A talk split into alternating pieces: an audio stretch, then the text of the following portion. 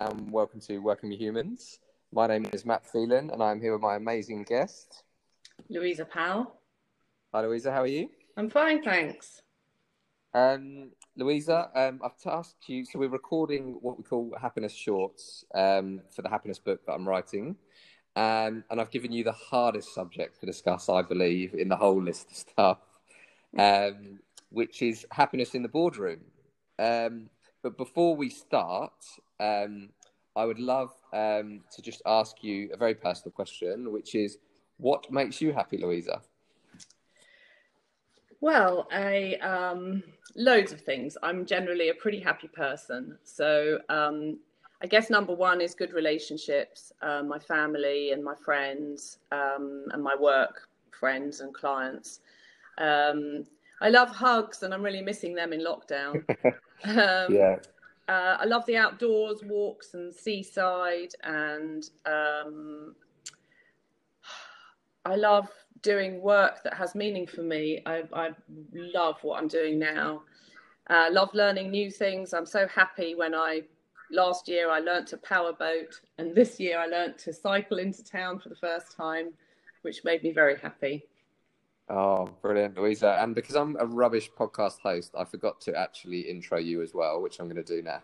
It's okay. um, so I'm just going to read out. Um, I'm just going to read out your description on LinkedIn. So, helping agency owners have it all: a healthy business life, a healthy business, and a healthy life. Um, and you're a founder of Otherboard, but you uh, also had a, another business before that. Um, I'm aware of a lot of your work and very impressed. Um, with what you do and, and learn a lot from you. But I think it'd be great if you could just introduce your work and, and what you do in your own words, please, Louisa. Thanks, Matt. I um, so now I am an experienced um, coach um, and mentor, and I run programs for individuals and for groups. And um, it all started really from running my first business um, and drawing on that experience of founding, running, and selling an ad agency while I was having four children, and it all nearly killing me. Um, and I really wanted to help other other business owners have a different journey, and um, so that's where I am now. Louisa, it's not. This isn't a planned question, um, but one of the, the the subjects that comes up in the entrepreneurial groups, specifically entrepreneurial mums, is around that question of can you have it all? Can you be a mum? Can you be a successful entrepreneur? Um, considering your achievements and, and your children and everything, what, what, what do you think? Do you think that's just a rubbish question or do you think it's an important thing to talk about? I think it's important to talk about. I think there's often a lot of guilt and stress associated around that. And I think it's really about working out in your business life and your home life where only you can do whatever it is. So, working out what value you really bring. So, what thing with your children can you really not miss, and what can you let someone else do? What in your yeah. business eh, only you can do? And once you work that out, it it, it, it all slots into place. Yeah. I didn't do that, by the way, the first time round. but you're helping people do that now. Yes. Okay, so we've got some questions. Um, oh, and also, just out of interest, you know, you said how important your own happiness relationships are. On some of the other podcasts, people have talked about toxic relationships in a boardroom. Mm. Um, and this wasn't a pre-planned question. Um, but I was just talking to uh, Raj around um, our work in India, um, and he was talking about the importance of being in a boardroom where there's not toxic relationships, and that's why he does what he does now. In your work, have you come across toxic relationships in the boardroom? Oh yes, definitely. Um, and I was talking to a CEO recently who's been on lots of boards um, and he said they're almost sort of Darwinian places. If you don't like it, you just leave. Um, and uh, there, there isn't. I, I think yes, I, I think there is toxic relationships, and I think often they don't get dealt with. People just either leave or, or get very, very unhappy. Does it feed? Do you, toxic relationship feeds down into the culture. Eh, do you think a toxic relationship in the boardroom could feed down into the culture of a company? I don't think it could. I think it will absolutely. I mean, people always say, um, you know, the the it's invaluable to have you know the top people, you know, sending the right messages. Happy, you know, they they they have to be happy um, and fulfilled in themselves because they're modeling it for the rest of the company, and it's no point. I mean, companies now are great because they are starting to measure their their engagement, the happiness of their staff, and maybe even their management team. Um, yeah. But they're not mod. If they're not modelling it, what does that look like to the rest of the company? Um, yeah. Yeah. No, thank you. And one other piece of context that um, I wanted to just talk about, uh, which is one of the things that we talk. We use a lot of neuroscience at the Happiness Index and data and artificial intelligence. And one of the mm-hmm. things that the body scans have shown is that your heart emits an electromagnetic field that can be scanned outside of the body. I can't yes. remember the exact the exact length outside the body, but about a meter or so, I think, at least. yeah, at least someone that's sitting next to you in mm-hmm. a meeting, um, pre pre socially distanced world. um, I know you've you've done some work into the to the heart and it's something you're passionate about. Um, is there anything that you'd like to touch on, on on that subject when it comes to heart and happiness and and that type of stuff? Well we've all we all know that if you walk into a meeting you can feel the atmosphere and it can just be down to one person. One person can just bring the whole thing down or can have everybody's tails wagging.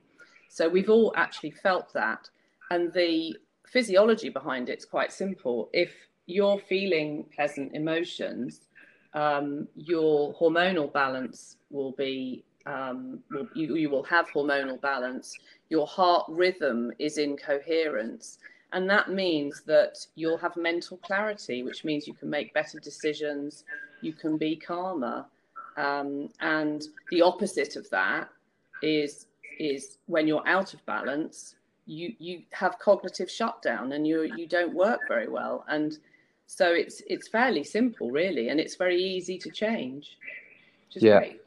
and and you say it's easy to change. Uh, do you have any advice on that? Well it does take practice like everything. Um, and there are you know there are lots of simple things we can do with with with just breathing. I, I I spoke to um, a CEO uh, recently. She told quite an interesting story. She joined this company as CEO, and it was an incredibly dysfunctional team. And she was quite worried about it. So she decided to, she went in before any meeting um, for three months. She went in early to the office. She meditated love for this group of people for half an hour before her meetings. And after three months, it changed. So I don't know if it was because she changed and because she felt that love towards them. They she never said anything to them. She never told them that she did this. Wow. She just did it um, and changed the whole relationships in that team.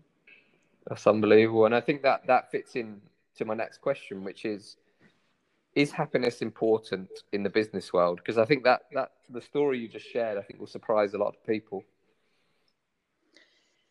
Yes, I mean, there's so much stress and in health, isn't there, um, in the business world due to people not being happy at work, and you do wonder what you know where uh, you know whether that just comes from the top.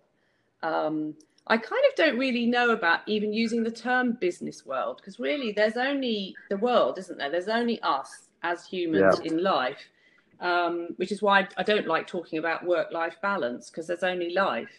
And yeah. I think there's a sort of narrative that you behave differently in business. It people use the phrase "it's just business," and they mean yeah. something mean and horrible, don't they? They mean I'm about to shaft you. Um, and that somehow at work we have to put on a face, a brave face, yeah. a smiley face, even if we are unhappy. And that causes stress that becomes ill health. I've I've been there myself, um, and so it's incredibly important because it has such a destructive effect. I mean, so many leaders suffering burnout, and they wait until they're ill to do something about it. Um, yeah. And that's really sad because it destroys relationships and it can destroy businesses. Yeah, I think is there's a lot of um, I mean, as we record this, the Black Lives matters movement is is huge, um, and we've been doing a lot with Shereen Daniels, um, who's a Black HR director, um, and she was talking about um, being black in a UK business and not being able to be yourself, um, and and how extreme it is in that example. So there's there's very serious through to very light versions of that, isn't there?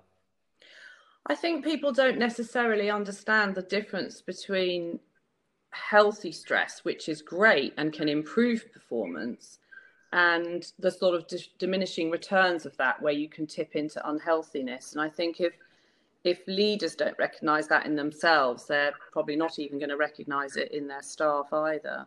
Yeah, that yeah, that self awareness is huge, isn't it? Mm. Mm. Um, so, Louise, on to the next question we talked about it in a business world. I think you were right exactly what you sell, which is said, which is only one life. Um, is happiness in the boardroom important? well, I've been I've been talking to a few people about this recently, and um, I had some very interesting feedback. I oh. I asked one CEO. Um, I said, "Do you think about happiness? You know, even on your agenda, or even the happiness of your board?" And she said, "Well." she just said, "Blimey, that would be radical."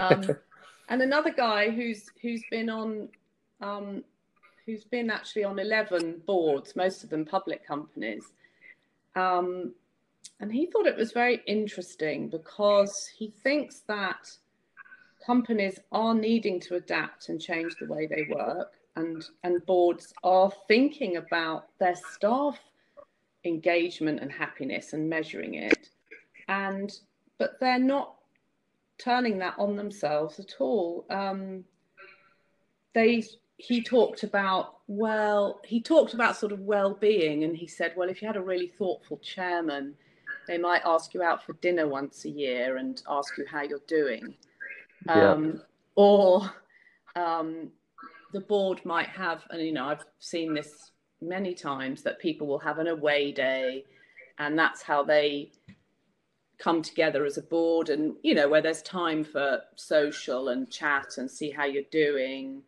but even on those things i feel there's a sort of pressure to perform and to be you know to put on your pretend face. Yeah. Um why do you think and, that is? Well i think there is this sense that we we in, in the past and that we we we should act differently at at work and in and we're in a board meeting. I spoke to one guy and he said well yes well that's a sort of soft thing isn't it? But a board meeting is business like yeah. I thought that was so interesting yeah that he's that people think they need to be different because they're in a board meeting yeah it's fascinating isn't it um so do you think that should change? So I suppose two questions. Do you think that will change, and do you think it should change? I think it absolutely should change because I think that um, I think it will change because of what this guy was saying. The need to adapt and change the way of working means that boards will have to look at themselves. Will have to, if you know, if they're looking at the happiness of their management team down to every level of the business and they're not looking themselves they're not going to create purpose engagement all the things that companies are are now really looking at which is great but how can they do that it won't work unless they do it for themselves as well um, I think one of the areas that's missing at the moment, Louisa, um, I, I, had Henry Stewart on this podcast as well discussing employee happiness. Mm. The, the, evidence and research that happy companies perform better is there and crystal clear on a macro scale, um, but not um, on a company company basis enough of it um, for boards to see, and it, and it's simply because they're not in many cases not measuring it. Um, so there's so many studies out there on a macro level that show it. Um, I just think there's not enough data shared. It's not it's not in board reports. It's not in the like. It's, it's not discussed on the news, is it? Like, right, this company's got unhappy employees, so we think it might impact the share price, which the research yeah. says it does. And there's um, no there's no best practice out there, I don't think, for people to share, is there? And I think yeah. it it absolutely just isn't in the culture of boardrooms. Boardrooms yeah. are serious places where we have okay, we have some soft things on there. We'll talk about HR, but we're talking about other people. They're never shining a light on themselves, and they don't yeah. often don't. You know, I've noticed that um, business leaders often don't spend time or money on their own self development. I mean, you know, the good ones will have coaches, but it's it's more on it, it's changing in this country. I think in in America, it's becoming more important. Yeah. Or more common. What the my the biggest the weirdest thing is like when you go to America, it's it's harder for us to explain what we do, um, and it, and it varies all around the world. Um, but what's really funny is you get used to explaining why we do what we do. But when you go to Denmark um, and explain what we do, people just look at you like, why are you explaining that bit? It's like it's like explaining to it would be like trying to explain to a tree that oxygen is is part of how it all works. Mm. Um, and the tree would just be looking at you, just flapping in the wind. That's kind of like what you get because they just it's just natural. They just get it there. I just i, I find that fascinating that we're, we're all at different levels of this aren't we? Yeah but i mean if you um yeah i'm very interested in sort of burnout which is the sort of extreme opposite of you know yeah. a happy a happy ceo um yeah. and if you sort of google ceo burnout you know there's hundreds and hundreds and thousands of articles about it and somehow yeah. we always seem surprised. Well they seem so confident so successful so happy so wealthy you know. And um, so i think they're i think we are changing. I think people are more willing to look inside themselves. They just haven't made the connection between taking that into the boardroom. Yeah. And i do i do think there's a lot of that wrapped up in um, percentage of male female CEOs, toxic masculinity, that kind of stuff, like not feeling like it's a weakness to, to, to say you're having a tough time, which ends you up in a downward spiral type type thing. Yeah, and I think um, happiness on the in the in the boardroom doesn't mean everyone has to come in, you know, being really super positive all the time. It is about positive relationships and um, engagement and meaning, which is all the things that companies care about. Yeah. Um, so, Louisa, we're in the last two minutes. I, w- I wish we had like two hours to go for this. But um, we're on to the last question. So, um, we've got a, a, CEO, they're listening to this podcast right now and they're thinking, oh, do you know what? I totally get everything that you're saying there, Louisa. Um, I understand it, um, but I want to explain to the rest of my board why it's important. Um, have you got any advice for them?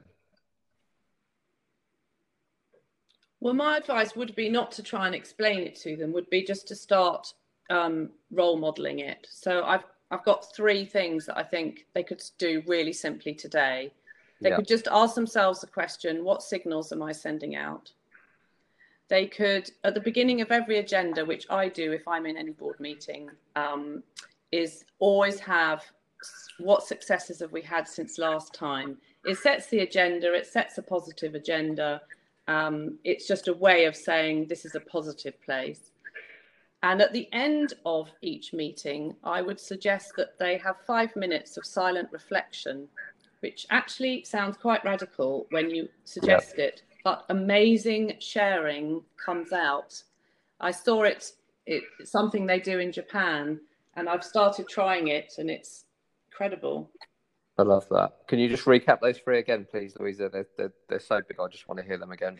So, just to ask yourself, what, what signals am I sending out um, to this board, to my company, to start all meetings with success? What successes have we had since we last met to set the tone, positive tone?